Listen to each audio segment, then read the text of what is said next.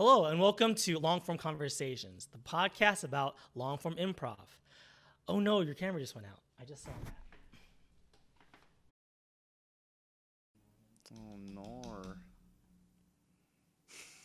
no. And honestly, if that happens again, I'll tap it, yeah. just tap it, see if that makes a Sounds good. difference.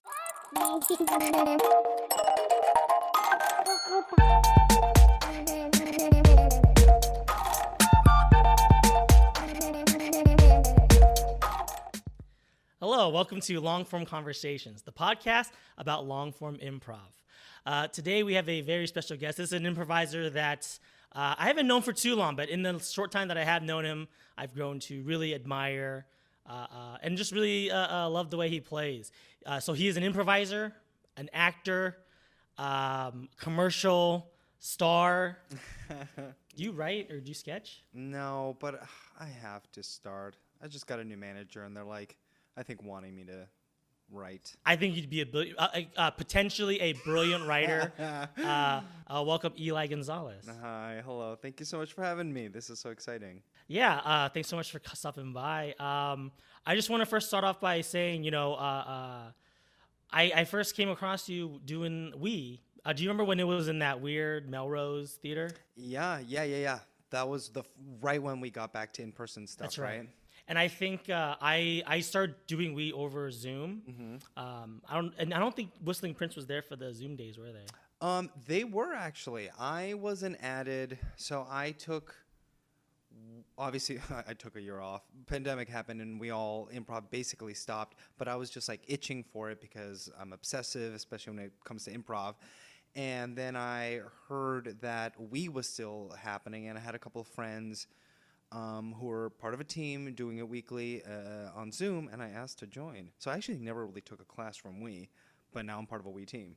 Scandalous. I know. I didn't know. Snuck in. Well, then that makes sense because I was going to uh, say that, you know, and I think I did, you know, we Zoom for maybe six months and I had, you know, and I was also just so depleted and so hungry for improv that I was watching those Zoom classes. I was like, or Zoom performances. Yeah. And I was just like, oh, wow, you know, a couple familiar faces. But that's why when I saw you show up, I was just like, well, wait a second. Here's a, a new element, a new in person energy that I had not seen before. A new kook. Yeah. Um. Oh man. I. You know what? I actually look back fondly on those Zoom improv days. It was fun. I don't know how you felt. Did you feel like it was okay? I kind of liked it, even though, of course. Um, half the time people weren't actually listening to your set you would just be doing it for yourself because of course you can easily just like not listen to the improv that's happening on zoom Um, I, I really liked it. And speaking to that, some people, I, so here's the thing you have to know about me. I was, you know, working from home, doing all the office stuff through Zoom. And I was such a honest Abe about it. I used to log in at 8, log out at Oh. 5 p.m. And it wasn't until people started going back in person Yeah. and people were kind of talking and they're like, oh yeah, I just, I just turn on my computer and I just leave it there. Or like, yeah, I just, I stay logged in till 5 p.m. And I was like, you, you, you do that? You're allowed to do that? and then also with the Zoom, I was just like, oh, and then you know how like you listen to everybody's like, and you have to wait for like an hour before it's your turn. And they're like, David, what?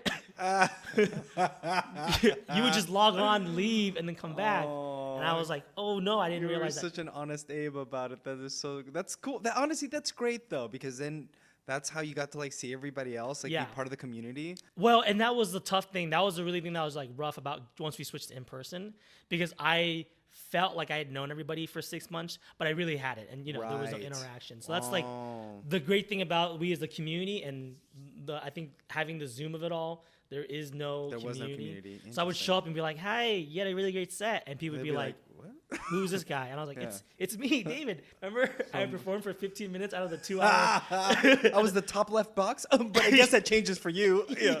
Oh, that Yeah, is so funny. Exactly. Uh, But that's why like, uh, uh, Sam was uh, one of the few people I knew from we from before from Right, UCB because right, of right, um, like, I knew about him. I knew about Meredith. Uh, so that's why when I saw them, I was like, oh wait a second, we has familiar faces too. Yeah, yeah, Yeah. And now you're on a team with them.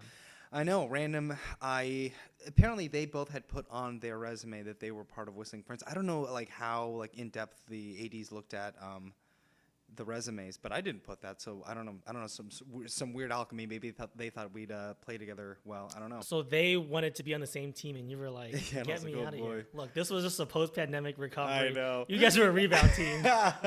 What's funny is that I actually had heard that like, and, and I felt this way too. That like I think they wanted to ideally be in like team with like a whole new people because I mean it, it's it, Harold Night. It's like you're I don't even know how to like talk about it. It's just eh, it, it's such a fun new thing. Maybe you want to play with new people. It's a new environment. I don't know, but no, I, I'm actually really happy to have like Sam and Meredith on my Harold team. It's really it's sweet. We're trying to actually avoid playing with each other too much because we just do that so much on Whistling Prince. Well, don't deprive us of Of that magic. the magic of the chemistry because I think I felt the same way. I think for me it was just like, look, you know, you want to play with as many different people as possible. Yeah. You want to have as much like variety, but after a while, you're also just like, oh, let me just play with my best friends. Let me just play with the people that I get along with best. Well, I was gonna ask that. Like, um, I thought that this year they were going to uh, have this happen for the first time to like let you audition with your friends or with the people you like practice with usually.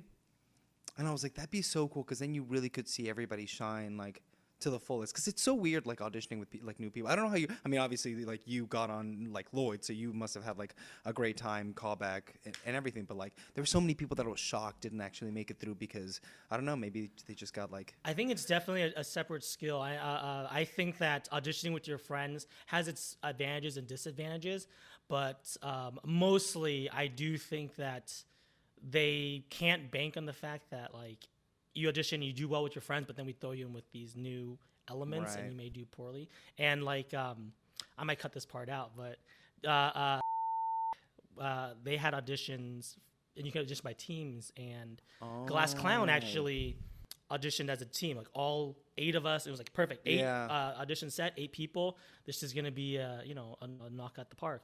And they only picked two of us, and we Oh, thought, wow. yeah, like, and then they were just like, well, wha- what's going on? Like, why would you ask us to audition as a team and then and only pick some of us? So it, it, it, at the end of the day, that experience looking back was like, oh no, that creates more Mo- Oh, you know that's real. I never thought about it that way. That's Yeah. crazy. Now, if you auditioned with like duos or trios, maybe because then it's like you know it's like you two and you you know your friends, and then they put you with another pair or another triplet, Yeah. and then they can still kind of see you how well you do. And at that point, I don't I don't know if it would hurt as much, but it is an opportunity to see like, well, now you get to play with some strangers, and we see that you can play well with your friends Yeah. and with strangers. We'll keep you together. Um, we know this person, and I won't tell the full story, but I heard that like during a callback session, one of our friends got to be in the room with another one of their friends, and they had a little secret tell uh, to communicate with each other when one had a premise, Mm-hmm. and they made sure to step out with each other for the callback. And they both, One of them well? did get on oh no. something. I know. Yeah, and that's unfortunate, and you know, I think that's the good and bad thing. You know, uh, um, yeah, I think we we should probably talk about the audition since I don't think um, we'll have an opportunity to Sure, sure. talk about it. But like, Yeah. yeah. the audition is a scary thing. I definitely think it's a different skill. I actually was relieved I didn't have so for both of mine, for the initial and for the callback. Didn't really know anybody that well, haven't played with them before. Okay. And to me, that was almost a relief because I, I I've heard some horror stories. I can't imagine what it would be like to like, hey Eli, I got this, Yeah. and then I flub the premise, or if I initiate it and then you like, Yeah, like What's oh, going on? Yeah. because then that would like, I don't, I hope it wouldn't, but it could alter our relationship. Yeah, yeah, yeah, yeah. Definitely like some weird vibes after. Yeah, man, the audition process. This was my I don't know what number this was for you. Well, Probably was it second? Okay. This was my fifth. And just like it's the worst time of year, man. It really is in the improv community in, in LA. It is the worst time of year. It just yeah, the worst comes out in people and there's so much anxiety and yeah, this was my first Okay, so for the last four the last four times um, auditions always happened around my birthday, so I had like I hadn't enjoyed a birthday in four years. Oh no. Before that pandemic, obviously, because there were no auditions. But um, yeah, maybe that was the secret sauce. it had to be in March. But yeah, wait, what was the question? Well, the question was just like, yeah, going talking about, I guess just talking about the audition overall. Uh, um, like you guys mentioned, you mentioned you did this five times already, and you know, I think I was really lucky that. Oh, sorry, this is gonna sound terrible. I was lucky there was a pandemic. No, but that's a terrible thing to say. So I finished four one um, in 2019. So I only had one cycle to go through, and I agreed that at that point, I think I was still really young, so it was all kind of new and exciting to me. But it was also very nerve wracking because, you know, uh, um, it's just an unfortunate thing where it's like maybe five percent of us will be happy. Yeah. Ninety five of us will Yeah. be bummed out. You know. And in that case, I was part of the ninety five percent that was really bummed out. Uh, so having been able to do improv in this, you know, kind of like a, a gray area. You know, we weren't even sure if any Yeah. of the theaters were going to come back. Just doing it for the fun of it, really. exactly, do it for the fun of it, for the love of the game. Because who wants to be doing Zoom improv? Honestly, like, it's only if you love it. Yeah, and and and the indie scene uh, that was for me always like I just wanted to be part of that scene. I wanted to be performing regularly with people I liked. So like it felt like I kind of achieved and crossed off a lot of things on my improv checklist. So that's why doing this was it more like okay, let me just switch gears. And I know that this is competitive because like I knew I, I basically time taking a time um, machine back to where I was 2019, where I was just like. I have to be the best, and if anybody's but he's weak, I need to like not to like step out with them. Yeah. Like it sounds horrible to say, but it is true. You have to do this, and it's like during the warm ups, you know, we do the Suss them out. you suss them out. You have to be like, okay, like, the, the okay, three line scenes. quick. Yeah, the three line scenes. That's where you really get it. You're like, there's the Bambi. Yeah, yeah, There's the one who's like slipping on ice. yeah. yeah. yeah. Uh, uh, so that it was just like, yep. So if they, you know, and and I think in both both cases, I was like, I held back. You always hold back. Like we're talking so like inside baseball, we're talking so much I strategy, know, but it really is. This is like the first two, nervous energy. Don't be one of the first two. They're just gonna get out there. Well, what's funny is that I think this time around was the first audition where I was one of the first two in the initial audition, Mm-hmm. and it was uh, as good as it could have gone. Like Molly Kiernan and I, I like it was so fun, so damn fun. Um, yeah, but uh, uh, uh, made it through. Hopefully, I don't have to go through that again because it is super stressful.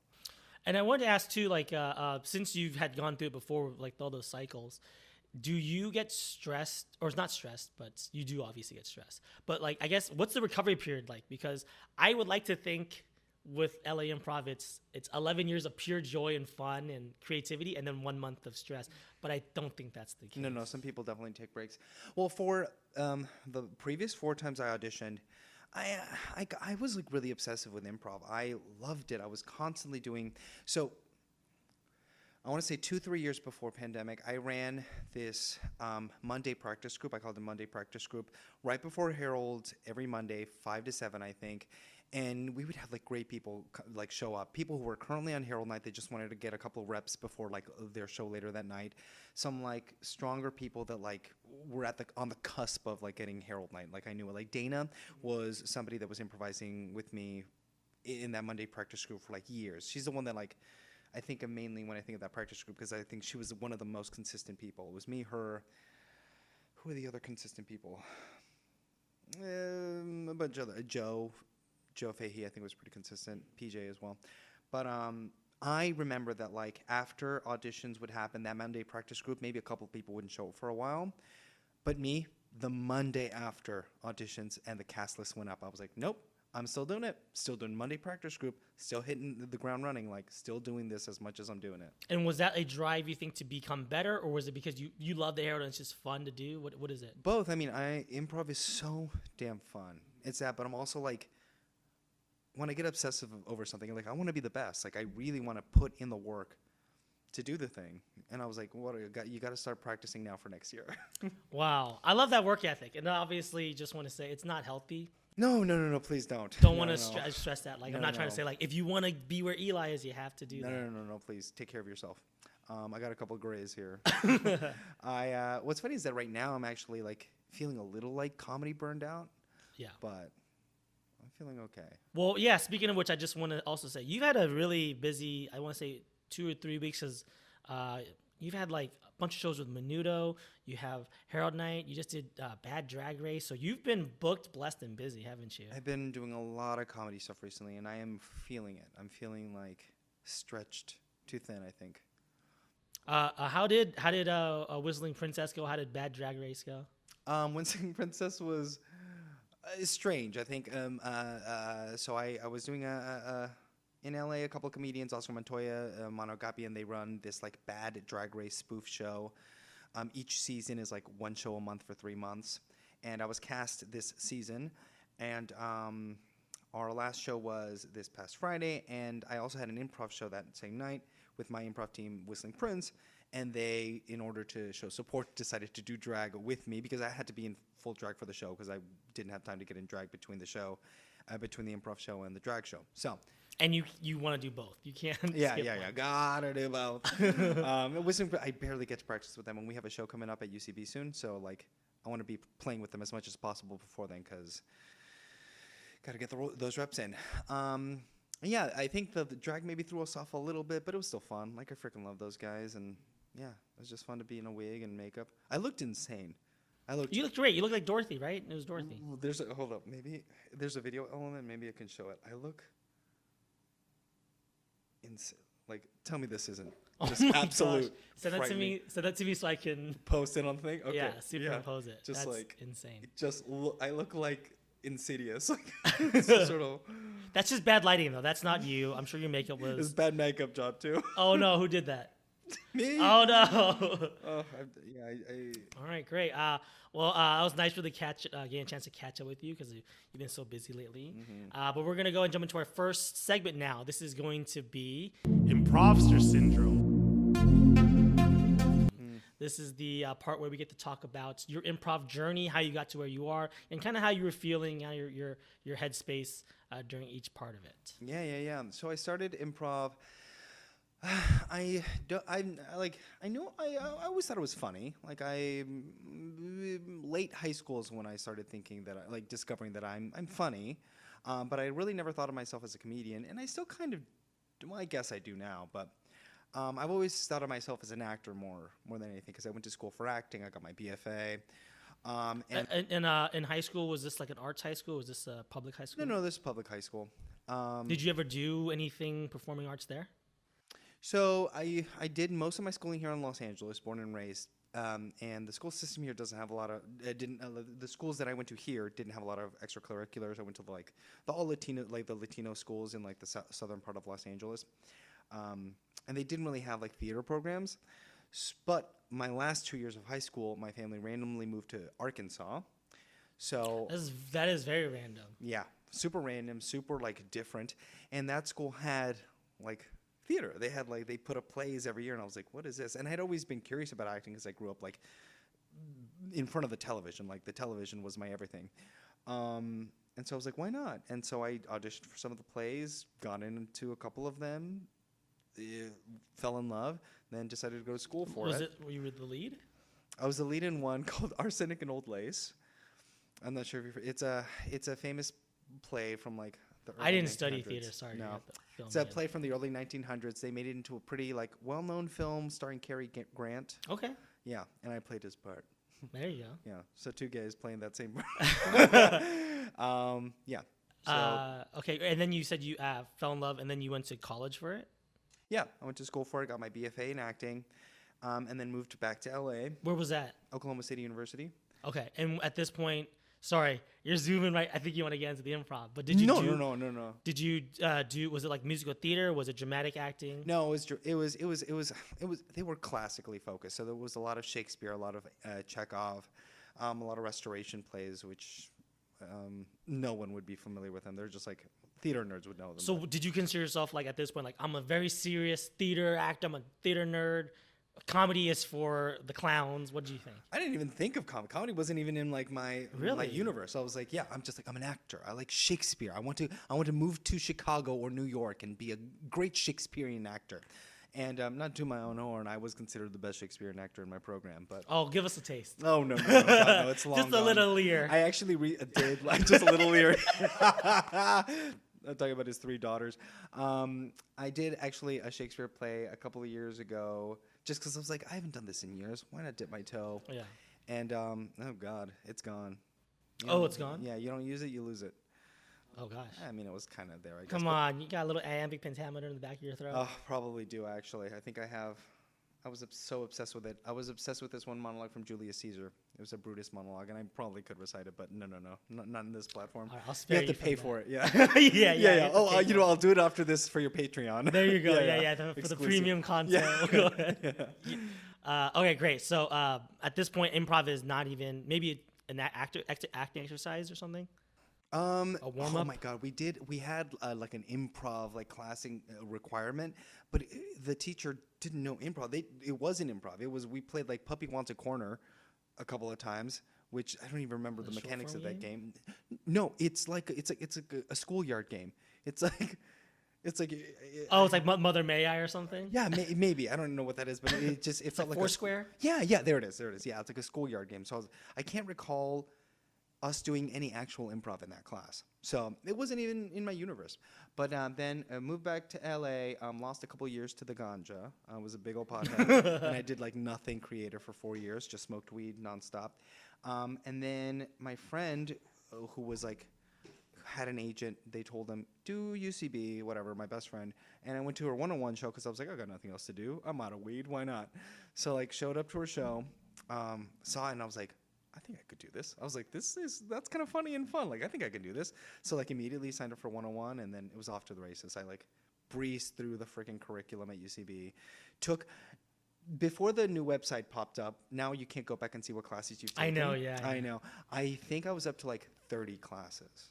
Wow, really? Yeah. So, uh, were you taking them back to back? Like, back to back to back to back. so you probably finished 401 in like what is it? What, like eight months? Probably less. Yeah, something like that. Yeah. Yeah. I, I had to do two 401s. Had to. Yeah, I was not let through after the first Oh, 401. wow.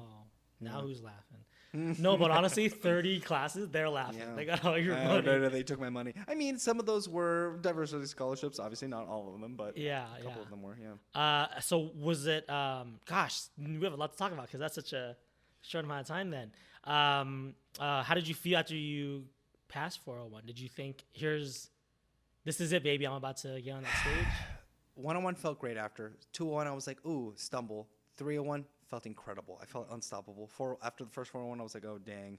After the second 401, I was like, okay, maybe. Then I think I took one advanced class where I was feeling really good, and then and this is one, and this is what I still talk about this day. Whenever somebody's feeling down about their improv, whenever somebody feels bad about like a workshop they did or this, I was like, let me let me tell you what I went through. There was a advanced study class that was apply only. Hand select people were hand selected to be in this, and I got in. It was an Alex Fernie class, and I was selected to be a part of it. And I was the worst in that class for eight weeks straight. And let me tell you some of the people in this fucking class: Devin Field, Yeti. Lou Wilson. Uh, uh, uh, Uh, he, uh, he's uh, also Yeti, isn't he? Huh? Is it also Yeti? Uh, uh, oh fuck! Why am I blanking too? Yeah, Yeti. Yeah. Okay, yeah, Yeah, Yeti. going. Yeah. Ah, and then, dang it, who else? A bunch of other people that were stellar, but those two I remember. More being- Yeti more team Yeti- members. all of Yeti. It was me and Yeti. Yeah. Um, it was just like stellar people, but those two were I remember just being they were like cream of the crop. Like Devin Fields was like actively like on Harold Night, I think, or or like yeah, and I just like shat the bed every single damn class. Uh, and it just felt awful. Now, uh, uh, you say that you shat the bed. I'm sure a lot of that might have been the way you felt about it. But like, I would also assume that like you know when it comes to improv, sometimes there are some people that like can struggle with the scene, but you should have supportive teammates or classmates to help you out. Did you feel that they were like there to help you out, or did they do what I did? They kind of just like let them. I let think they're like, oh god, yeah, yeah. Let's not, uh, let's not touch that uh, uh, garbage pile. I don't know. I, I, I just felt like I was so like undisciplined, and I didn't really know what I was doing. Just like throwing everything at the wall, seeing if something stuck. And I get, and I think the rest of the class didn't know what to do with that. And at this point, were you because like you, you said you breezed through 401, so this is like about a year in, a two yeah, years in. a year and a half. Yeah, and you think that might have been just lack of experience? Because I think when everybody is still starting off, that you do make this great progress. But there's always like this, you hit a plateau, right? Yeah, yeah, yeah, yeah. Hills and valleys and all that. Yeah. No, I honestly, I think e- even if I had been okay for where I was at in improv, it was just getting into a class that I wasn't ready for. Mm, mhm. Well, it was like apply only, and I should not have been allowed Apply. in. Maybe. Yeah. No, I think you. I think it's uh, probably a good thing overall, right? Because you kind of need to uh, uh, fall down to get back up. Yeah, yeah. If anything, that class, and honestly, the f- the first like ha- half a year, year of doing boot camp at the clubhouse, like it was me doing that like every freaking every freaking day too, because I was playing with like the best of the best. Uh, Dana, that's where I met Dana, like uh, doing uh, uh, clubhouse stuff, and um, yeah, it's. I think that's. I I'm I'm I'm um oh, what's that word? Resilient. I'm Mhm. resilient. I don't eh, failure upon failure upon failure. I'm gonna get up every single freaking time. Where does that come from? Um, probably grown up. Growing up? Yeah, yeah. My family, like, uh, my parents. Well, my yeah, my. I come from large families. Grew up with all my cousins. They all just feel like other siblings to me. And I remember, I my mom would always, or everybody would talk about me being like the the, hope of the family, the smart one, the one that's going to make Mm. something of themselves. Um, and I think that like added a kind of like little narcissistic bug in my ear, or a little like ego, a little like drive.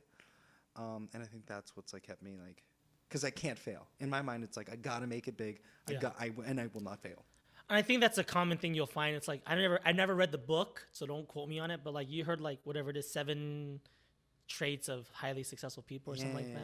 I, I, don't know. I read the growth mindset. oh, you did read that? Okay. Well, uh, I I think one of them has to be like perseverance, or Yeah. they always say it's like a little bit of delusion, where it's just like, oh, like Yeah.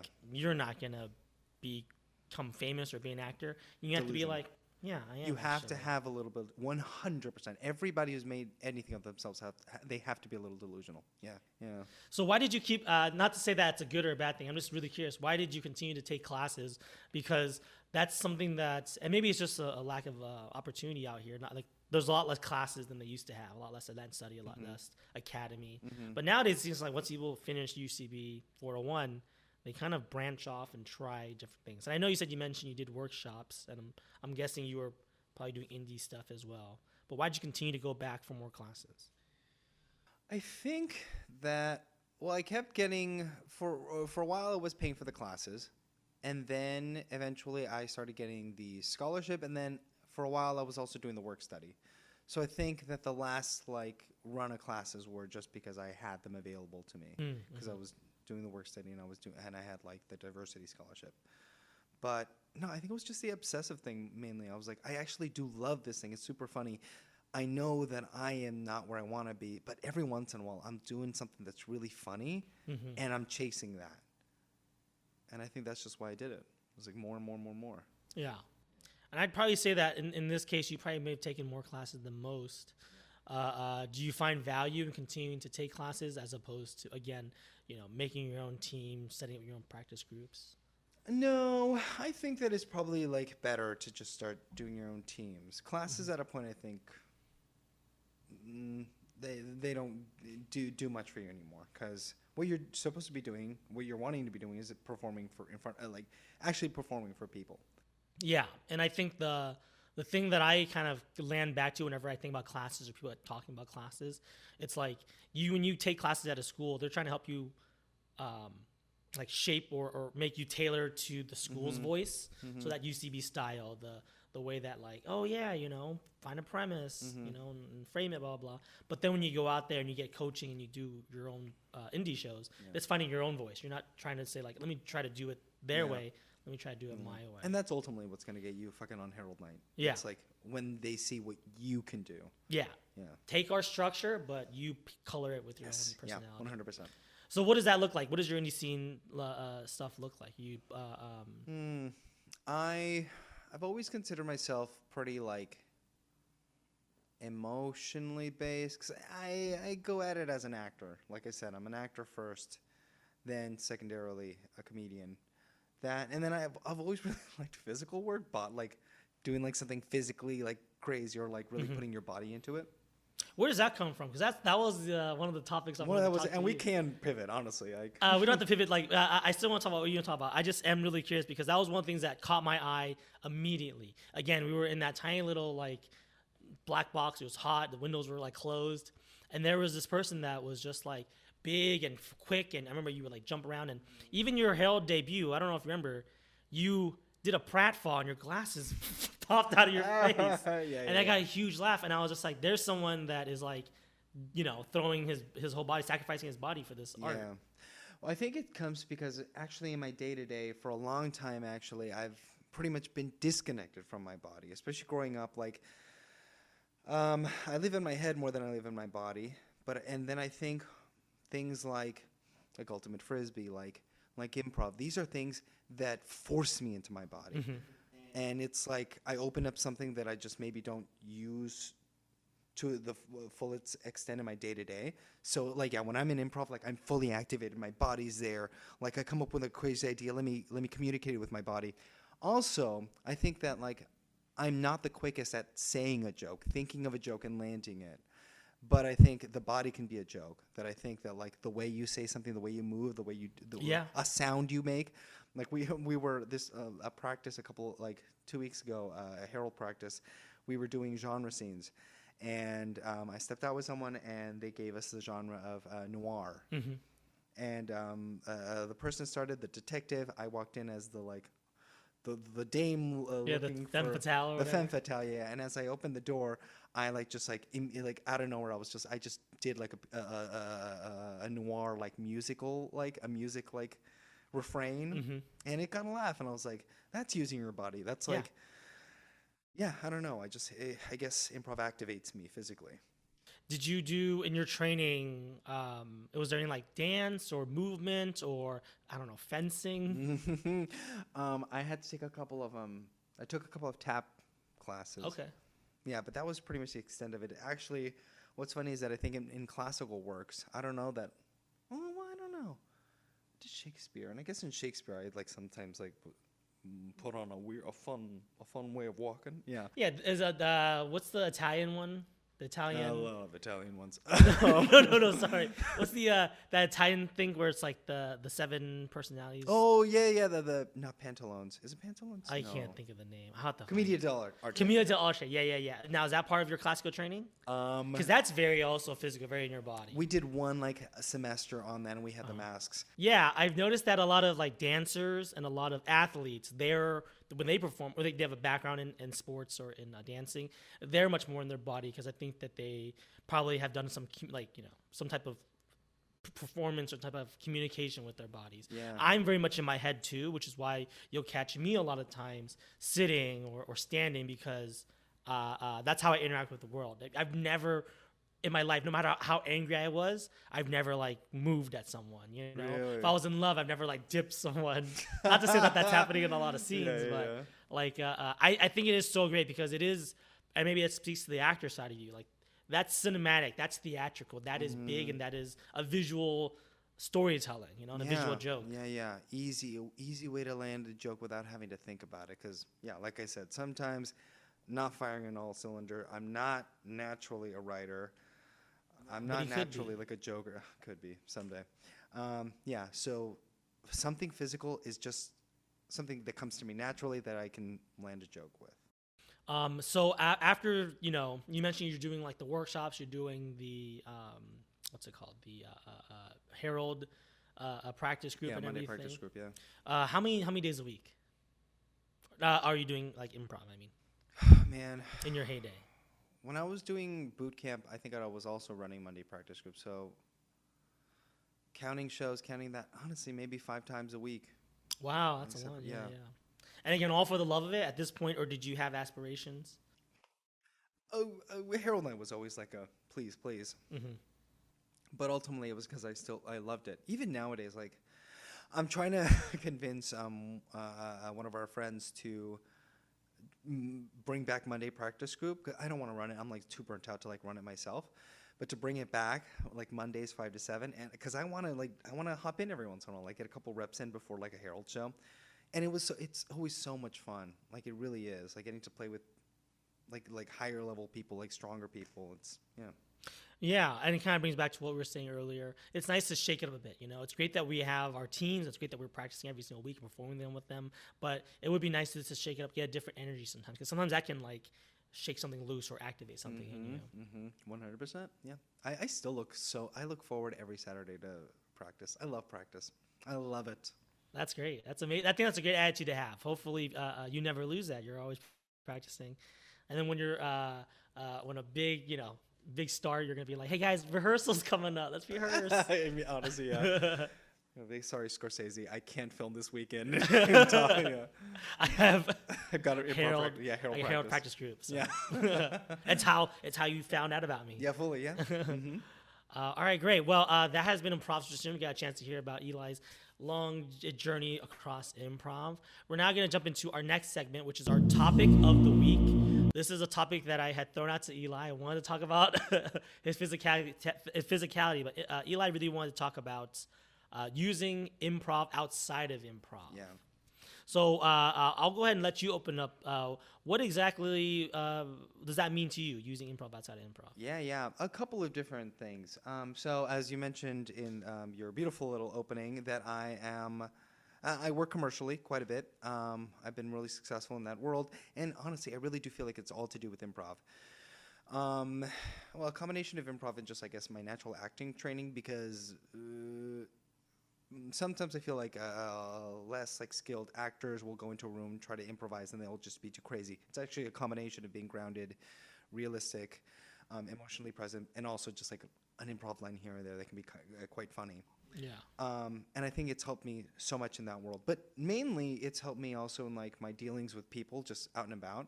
Sometimes Before we jump into that, yeah. I do want to talk about the commercial stuff because I actually recently took a, uh, a commercial auditioning class with Casey Fay over, and that was another UCB. They got more of my money, um, but it was a really helpful thing. But what was so uh, you know interesting about that was just how much improv there is. At least the way he taught it, it was you know you get your sides, uh, but um, pretty much anything before and anything after is fair game. open fair game and that to me it was like you know uh, i haven't done uh, much auditioning elsewhere but like you know i know just from like uh, hearing from other people like usually you have to stick to what's in the script but commercials what is it uh, about it and you know how do you approach it to be able to like bring what Uh, you can do to it Yeah, I. It's it's funny. I just in the moment, I just something pops into my head that makes sense for the scene that isn't too crazy, but funny enough, like off enough, and I can't even explain exactly what. It just happens in the moment. I think, like I said, it's a combination of just like my like what I learned in acting school probably, and like what I've learned in improv, just co- combining both of those things. Um, but yeah, it's funny. I, I the two things I'm probably most known for commercially the minute I improvised the line in the room and I got the reaction in my head, I was like, "Oh, I just booked it." like, I, like I just like knew it in my head. I was like, "I just booked this thing from this improv that I just did." Um, yeah. What was the question? what, what was that was that was that included in the commercial they just liked your energy based off of that The com- I think the commercial I did. I did, everyone can do the commercial more or less. Like yeah the lines, anyone can do them. We're all good enough actors to be in a freaking commercial. Um, I think the two things that get you the job are the look and the improv. At least in my experience, the improv and Yeah. the look. And I think, you know, for most people, it's a different part of their brain. Yeah. And I think once you get comfortable with it, you can do both. Because obviously, anybody that's listening to this podcast probably has done improv before. You're probably really comfortable with it. You, but you may not have read uh, lines from a script before. And that's kind of where my back, and I've never done that before, you know? So uh, I was so nervous about, like, let me just make sure I honor the words on the page. And you're, you're smiling probably because you, that's probably where you were, like, in high school. That's probably where you were. That's what the, that's on. what the acting school was for. The Yes, lines. I yes, was like, yes. I got the lines. I know how to memorize. Yeah, Like I got yeah. that. So like, what was missing was the improv. And you think having both of those experiences is what makes you like the killer commercial? I think so. Yeah, I think is what what gets me gets me uh, a booking. Yeah. Yeah. Um, I uh, I don't not yet, but maybe hopefully one day I will book a commercial. But I use improv for my job as well. It's not necessarily um, uh, commercial, but like I do ch- uh, training. I do uh, uh, you know I teach people how to use software online. You know, and so much of that is just sticking to the script because you have to impart knowledge. It's like, hey, you want to uh, dumb example, but you want to upload a photo to the photo gallery, you got to follow these steps. And if you don't do it this way, you're not going to get it done. So, so much of what I do is like sticking to some form of a script, you know, click on here, click on upload, you know, pull up the name of the photo, blah, blah, blah. But then being able to like find moments because you can kind of feel out your audience, like they're kind of bored or even you can tell yourself the self-awareness to be like, I've been talking a lot of, you know, board technical jargon for a while. Let me throw in some jokes. And I think having the training or just knowing, uh, uh, uh, like uh, I think improvisers are so good at like isolating just like one thing that's one degree off and then calling attention to it and then making fun of it. You know. Yeah. So like if, uh, if somebody asks a question and it's this kind of a unusual question, you know, let's just like a uh, let's find a good way to like frame that in a way that's funny. You Know? Yeah. So it's like oh. Yeah, yeah. I guess if you want to upload a uh, like someone's like, I I have a picture of uh, I don't know, coffee makers. Can I upload pictures of coffee makers? Like, yeah, yeah. I guess if you want to show off the coffee makers, you could do that. Or that's such a bad joke. I'm gonna cut that out. That's such a bad example. But you know, No, no, I mean. you gotta show the realistic. Th- this is part of real, real part of, of improv. Sometimes you're right. You know what what? pops out. Yeah, this podcast is verite, baby. It's all truth. It's all authentic. You're right. Right, so right. sometimes they miss, but yeah.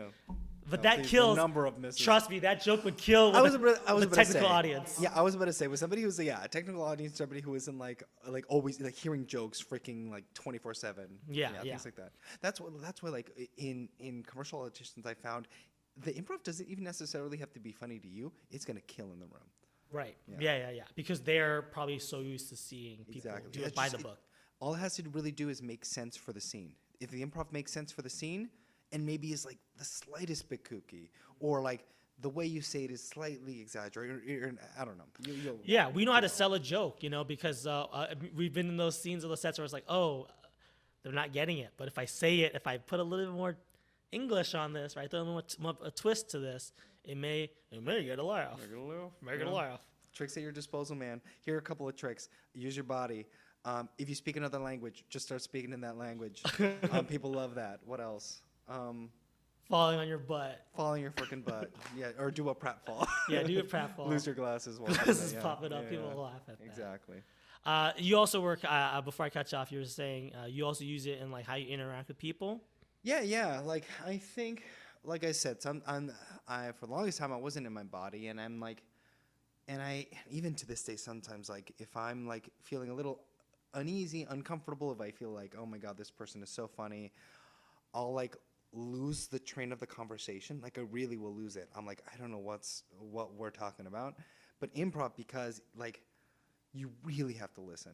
And I'm not saying I'm like great at it because sometimes I will stop listening, um, and that's when my jokes don't land. Uh, it's taught me to really just like hear everything that somebody is saying, and that's helped in just like interpersonal relationships, just ch- chatting with anyone, Yeah, making friends, just like really listening. I think that goes so like unsung because that's if anything, and and I maybe it's because you can't really tell, you can't really observe someone listening, but like improvisers just like they're naturally good at like finding jokes or finding weird things they're so naturally just good at listening for a long time Mm-hmm. too we've seen some of those monologues some of those living rooms and it's just like there's nothing interesting but you still have to remember find everything. it, find it, and that's what talking is. That's what it be engaging. that's what a conversation. Is. And that's what a conversation is. Improv, No, and, and that's how like you engage someone in a co- random conversation on the street. Like I'll talk to, yeah, I'll talk to anyone, someone on set or uh, somebody on the bus. Um, uh, uh, I do a lot of networking um, at my job, and part of that is just that. And like, you find little tricks where like you remember like, and it, it's amazing how maybe just people are so used to having bad listeners, but you remember one thing about someone, and they're just, and you make a callback to it later on. They're just, oh my gosh, David is great, you know? yeah, they feel seen. They, Yeah. they think you're so funny. They, Yeah. yeah. And it's just like, oh, Michigan. talk to talk to Brad there, Brad's from Michigan, and Brad will be like, Like, you remembered. "Oh, Yeah. David's a good listener, you know. yeah.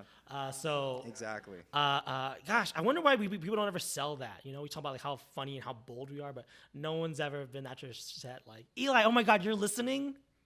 Brilliant. So good, so good. You were so I keyed know. in. Because it's not. It's like the most introverted part of like uh, uh, improv. It's the most like Yeah. unsung. I guess I don't know. Yeah, and not to bring it too much back to this, but like, did, did your classical training have anything to do with listening? Oh no. well, I guess maybe. I guess. Yeah, yeah, because you're like saying lines, but you also kind of have to hear how, because there, there, there's a difference between just like uh, uh, um, knowing how you're like in your head being like, I know this is my line that's coming up, and I know how I'm gonna say it. Real acting, I think, is like knowing your line, but like not knowing how you're gonna say it because how you're gonna say it is dependent on how the your scene partner has said their line. Because they, they say they they added like a little bit more oomph behind it or added a, like an emotion that you weren't expecting. Well that's going to change how you deliver your next line because of course your character feels differently. They they they react to the other person's like emotional state so. Yeah, that's something that I've kind of noticed, and some people pointed out to me because I, um, you know, still pretty nascent in my performing uh, and memorizing lines. I'm always just like listening for the cue so that I can go next. You know, I think that's very like common with early performers. So I don't really listen to uh, what you say or how you say it. I'm just really just listening for the last word. last word. so it's my turn Yeah, to go. yeah, yeah. Uh, which is so different because it's again a totally different muscle. In improv, I'm listening to everything you say, every little uh, the way you say it. If there's a little you know fist, I will key that in. You know, uh, because I'm so like f- open and free and like ready to receive everything. Mm. Ver- versus in, in performing, I'm just so conscious of like. What am I gonna say and how am I gonna say it? What am I gonna say? How am I gonna? It's like a dance, you know. It's like Yeah, yeah. I'm still performing the choreography that we blocked earlier. Mm-hmm. It's funny. I've been doing so, so much improv for the last freaking like seven years that I'm finding it easier to like improvise. Uh, like uh, you give me uh, like if I'm acting, I'm, it's so much easier if I'm like improvising the lines than like having to like recite other lines. Yeah, you think you might be like uh, losing, not losing the best day, but you're like you don't, you don't favor as much. Yeah, no, I'm so much more comfortable just like coming up with the words myself, Mm-hmm. knowing what I have to feel or what I have to do, and coming up with the words myself, than being like, no, that's this is the word that I have to say. This is the word I have to say. Yeah, and uh, um, whenever I do sketch, I like writing my own sketch because I do do that. I do that a lot, and it probably throws off some performers sometimes where it's like, that's not what you said, that's not not what rehearsed. that's not the word that you're supposed to end on, so I don't know when to go. And I'm just like, yeah, I'm sorry, because when you write it, you know the vibes, and it is so much easier to be present. You can feel everything, you can listen to everything, and be like, uh, I'm supposed to get mad right now. Let me get mad, or even worse. That doesn't make me mad. I need to rewrite the script because it makes no logical sense for me Yeah, to yeah, yeah. like jump to a 10 right now. So, uh, I guess in that sense, I use improv for uh, writing, for rewriting, There you go. for performing. Yeah, yeah, yeah. Have, yeah. Have you ever written down uh, an improv scene you did that you'd like killed? and you 100%. This is a sketch. Hundred percent. And the, the the tough thing about it is, it never uh, does well with new people. But the people that we did the scene with, or people that were in the practice, if you let them read it, they're like, "Dude, this is So you got to put this up." Like, yeah, yeah, yeah. We should film this because they were in the room, so they saw the magic. And even if they reread it like a month later, they're still like, "That's right." Because they remember that it works. Yeah, they remember that it works. But then it's so hard to sell to other people. I don't know what it is about that. I wish I, I wish I, you know you know what it is too. One thing I like about improv, and this is a good thing for life, a good thing for collaboration, for teamwork.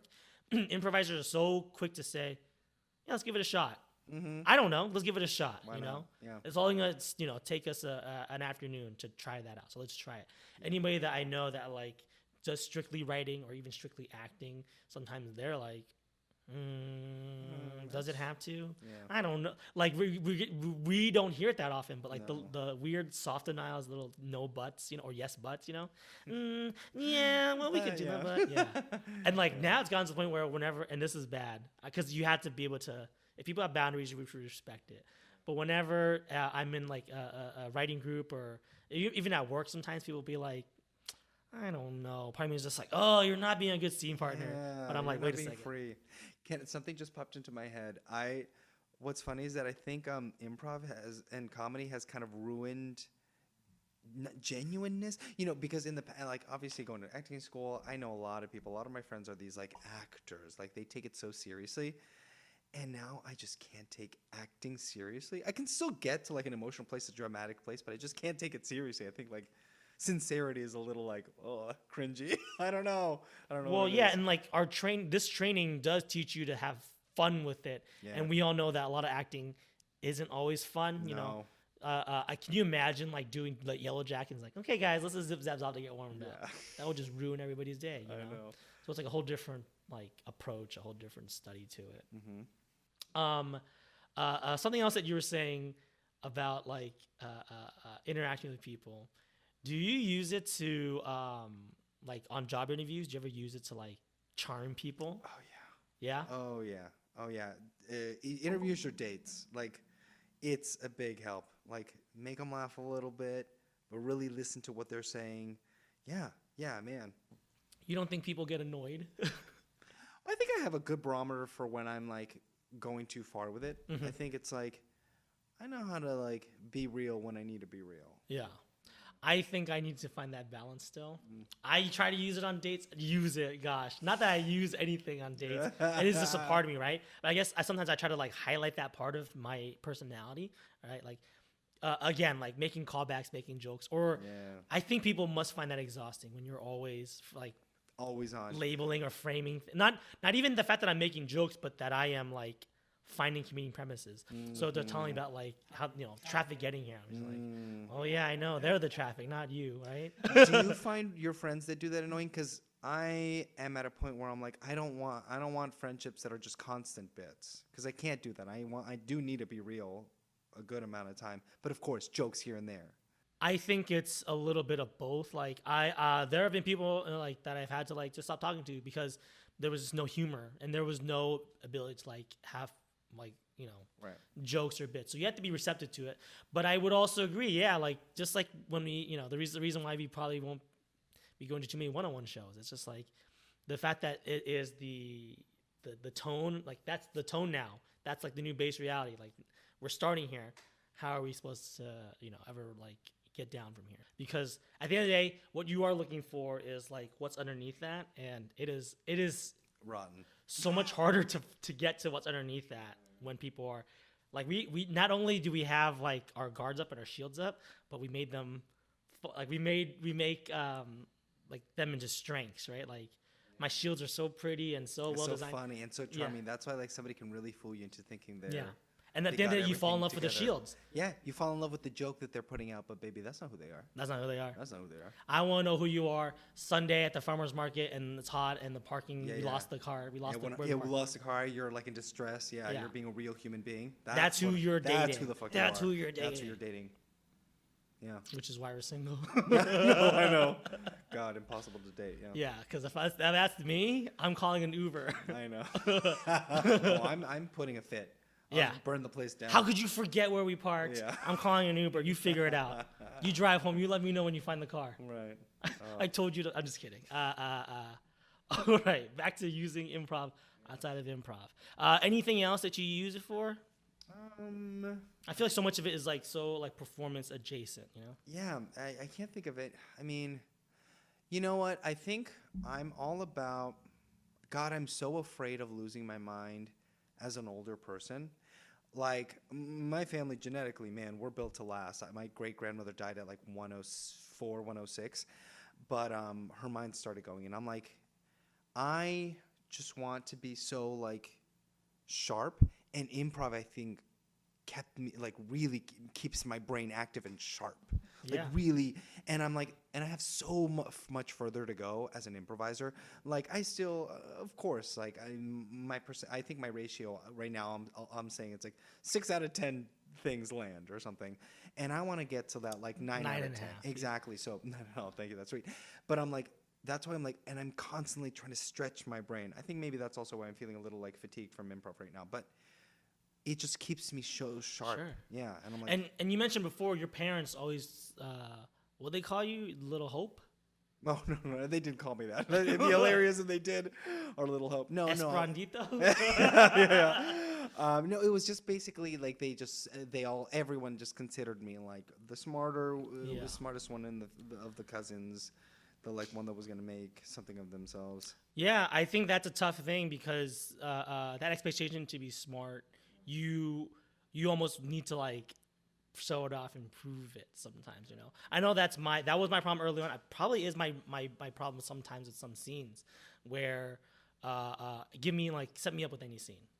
Um, let's see. You've got you're going to the dentist, um, but you don't want to be knock. You don't want any um, um, uh, uh, what is it? Novocaine. Novocaine. It's called Novocaine. Sometimes they have uh, a laughing gas, which is you know nitrous oxide. Like I had to show off how much I know, Right. and it's not because because I know it's bad for the scene. I know it's actually not getting laughs because I, I know specifics are funny, but not like that.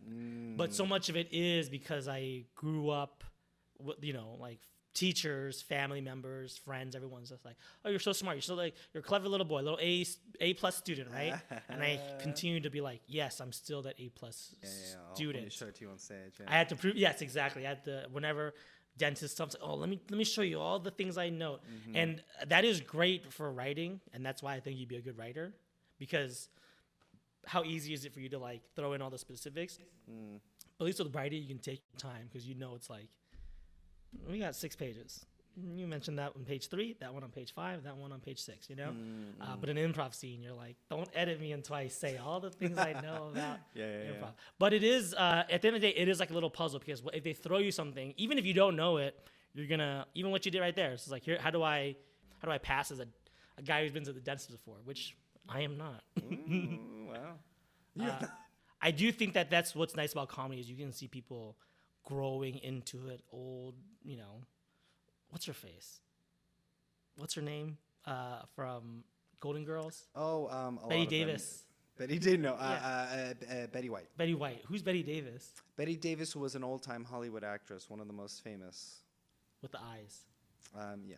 Uh, but uh, Betty White, yeah, like was still performing, still doing comedy, like in her 90s. So Yeah, so fucking funny and sharp and quick. yeah, so I think we probably, if as long as we continue at this rate, never Yeah, gonna. I just want to be sharp. I just want to be quick. I just want to be Sharp, tight. yeah, my brain. I just want to be able to like react. Yeah, don't want to be senile. I don't want to be senile either. Uh, all right, great. Well, that has been the topic of the week, talking about using improv outside of improv, and we covered the whole gamut. You really Everything did.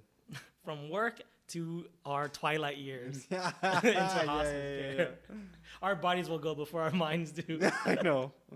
Uh, all right, uh, it's time for our uh, last seg- segment, which is going to be Hot improv takes. Are you familiar with this? I've listened to yes. That's right. So, Hot Improv Takes is our opportunity to rant about something going on in improv, a trend that we want to see more of, see less of, or we think is just the right amount. We wish it stays the same. Uh, do you have one, or would you like me to go first? I can. I have one. Yeah. All right, just remember to begin with Hot Improv Take. Yes. Hot improv take. I want it to be, I want us to be more okay with being more grounded at the top, really grounded, like truly not caring about getting a laugh for the first minute. Because I think that that slow burn, slow build into a scene, like that could, that, that we, our laughs would be exponentially greater if we really took our time. And I'm not, and I'm saying that I'm, and I'm speaking as somebody who is like, bad at doing that a lot uh, quite often bad at doing that because i will bull in a china shop walk into a freaking scene and just like bah, go crazy but i just i love that grounded like slow build into a scene How much time? like like a minute of just like good grounded work if you don't get a laugh you don't get a laugh but a minute and then A minute, you say. Yeah. I think that's a good amount. I think that's really hard. Uh, you've probably done the exercise where it's like, let's try to not make any jokes for a minute, Mm-hmm. and like it's hard to go with that minute. It's it's crazy, and it's just because there's so much like energy, yeah giddiness. yeah antsiness Yeah, but like as a storyteller, it's funny. Like uh, uh, whenever I like read anybody's script or anybody's pilot, I'm just like, hey, let's make sure we figure out what's this before we throw Before jokes we're- on it. yeah, yeah, yeah. So like I understand that that's good. I'm pretty sure most people, even when they're watching TV, they're like they just jump right into it. You Mm-hmm, know, this Nick Cannon guy cannot slow down. uh, we want to see them uh, uh, uh, uh, build up to it. You know, it, yeah. but when you're like performing, it's so hard. Yeah, but I agree. yeah That's a good hot improv take. Mm-hmm. Uh, all right. Uh, for me, uh, hot improv take. It's okay to drop an accent. You did it at the top of the scene. You did it for the minute when it was grounded, and that's all we needed because it's enough to, establish. Like, we know we're in Ireland now. Like, don't expect me to keep up that Irish accent because I have a lot of work to do. I gotta listen to facts. I gotta set up jokes. Uh, If I can't keep it up, so what? Like, I, I you got the idea. We're in Ireland. I, all of a sudden, if I just drop my accent, it doesn't mean we're no longer in that world. And I hate it. I hate it. You hate this. Don't call it out. That is terrible. That's That's, bad bad. A really bad scene partner to be like, and now your accents change. Or like my least favorite one is because it happens a lot when they're like, now you're turning Aus- like British, like now you're turning Oh, yeah, Australian. yeah yeah I don't know the difference between Australian and English, Yeah. uh, English accent. Because you know why? I don't live in Australia. I don't live in England. And who are you to tell me I can't? Yeah. Who did you? Are you tell me I dropped it? I and it's so hard though as the person like because I've been in that situation where, where my partner drops it. It's really hard as the like voice of reason or even not even a voice of reason, but not to call it out because I know I shouldn't call that out, but sometimes just like pops out to call it out. Um, I don't know. I'm, I'm like, I, I- overall, like, I think it's a gift that you even attempted it because I, Yeah. and that's coming from someone who can't do accents. I think that's why. Right. I don't really do it. So whenever I see someone try it and drop it, it's like, well, honestly, better than I could have done. But I think there are people, and you know, God love them, the people that can like they're like voice actors and they can just do all these different accents Yeah. and they can keep it up. It's usually them when they're like, and you dropped it, they're like, again, it's like, look how smart I am. I kept my accent. I'm Mr. Smart. I can do my accents, and you can't, and you dropped it. Uh, and so that's kind of fair. Just like I got to show off all my dentist specifics, I got to show off. Are you actively trying to get better at your accent work no, though? No. Uh, And maybe the other hot improv take. I don't think you need accents. Like, why are we doing? You don't like? need it, but it does like add a. It's it's a tool, not necessarily, not Yeah. but it's it's fun. If you have that at your It's impressive, yeah, yeah. It's great. I Yeah. actually think it's pretty cool. I would equate it to like being a good singer or being a good dancer. yeah, It's just like, look, if you can sing, like and you bravo. bring it in, hell yeah. But like, if someone could not sing, oh, actually, you kind of would call it out, huh? Sometimes people do that. That's also not very fun sometimes, Yeah. unless they're in on the joke, where it's just mm-hmm. like, "Wow, Madonna, your voice sounds better than ever." Calling out when it doesn't serve the scene or the game, yeah, it's it can be a little like shitty. Mm-hmm. Yeah. So I don't know. Just be glad I took an attempt, me lasses. it's worked. That's good. Oh, yeah, that was pretty good actually. Um, Scottish, right? I. Were you going for something else? I don't know. I think I thought it was Irish. I don't know. oh, no, I, I, I get those two mixed up sometimes. right, right. Uh, they're close. I don't. It doesn't matter. Don't say that to them. They I don't like. In America, honestly, I, I- nobody really knows. No, you could. Nobody's that great at accents. Nobody's gonna know what you're trying to go Yeah. for. Just America, we've got like Surfer, Southern, and New York. That's all we got. yeah. Oh my God. Yes. Yes. Like East Coast, like Boston, New York. All of those catch-all. They all sound Yeah, the same. yeah. Southern, and then the California. Yeah. And as two Californians, like, uh, we like, do you, you ever pull it out? I've never pulled out. I've never pulled it out, dude. Oh no. I well. I- Sometimes. for an audition, I've done it. Like, Oh, or, for like, sure, yeah. Randomly, like a surfer dude or something, and I'm like, okay, I'll do the voice. But but what about like in a scene? Like, what if you're gonna get a no, brunch with your I don't think? I've ever done a surfer voice. Because we know it's offensive. Stop doing yeah, that. stop. As Southern Californians, that's our You culture. want to Don't get take it. canceled? Stop doing the surfer dude. Yeah. You had to you have to be born here. Your parents have had to have owned a home here. It's hard. You It's have really to li- you have you have had to have the lived experience of a surfer dude. yeah. Yeah. which we clearly have. We have, yeah. All right, great. Well, uh, that has been our hot improv takes. Uh, last thing we'd have to do is just your plugs. Okay, Uh, cool. Do you have them off the top of your head, or do you want to? Um, yeah, sure. Follow Fuck This Month um, on Instagram. I think it's just Fuck This Month. Um, it's uh, uh, the monthly show I do. We always have like, man, Jeff, who's like one of the the main producer, and then uh, me and Lauren Canuti are like secondarily like part of the show. He always gets the coolest freaking improvisers to improvise with us, like people that I th- never in a million years thought I'd be able to improvise with. Like this month, we've got uh, uh, Jon Gabrus, we've got Lisa Gilroy, Oscar Montoya, like just a stacked cast. Um, yeah, so Always love that show. Yeah, come see that show. That show is always such a, a blast.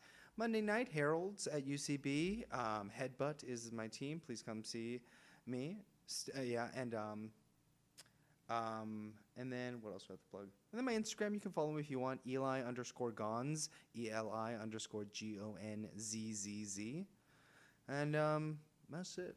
Great. If you think of any others, just send them to me. I'll Put them in the put them in the description and everything. Hell yeah. You didn't, you didn't include Whistling Prince. Um, and then yeah, Whistling Prince on Instagram and Menudo Comedy on it. Uh, Menudo After Dark on Instagram. Great.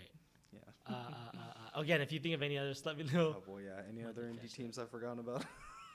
I think that's it. I think covers Okay, it. that's but, it, Um, uh, great. Oh well. Uh, uh, thanks so much for being our guest today, Eli. Again, it's been uh, so great to, to see you uh, uh, thrive and, and, and move up. Um, and yeah, only right un- underneath your toes. To be Oh, chomping at your heels in the future. well, thank you so much, David. This was great. Awesome. Thanks. Bye, everybody. Bye.